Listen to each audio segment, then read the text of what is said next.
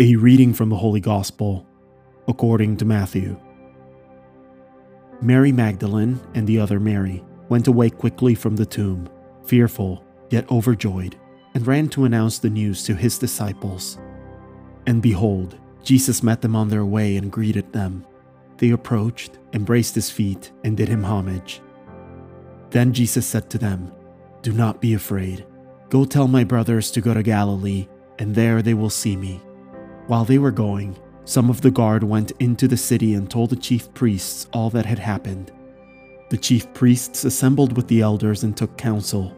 Then they gave a large sum of money to the soldiers, telling them, You are to say, His disciples came by night and stole him while we were asleep.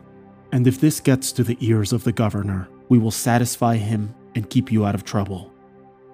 The soldiers took the money and did as they were instructed and this story has circulated among the Jews to the present day. The Word of the Lord.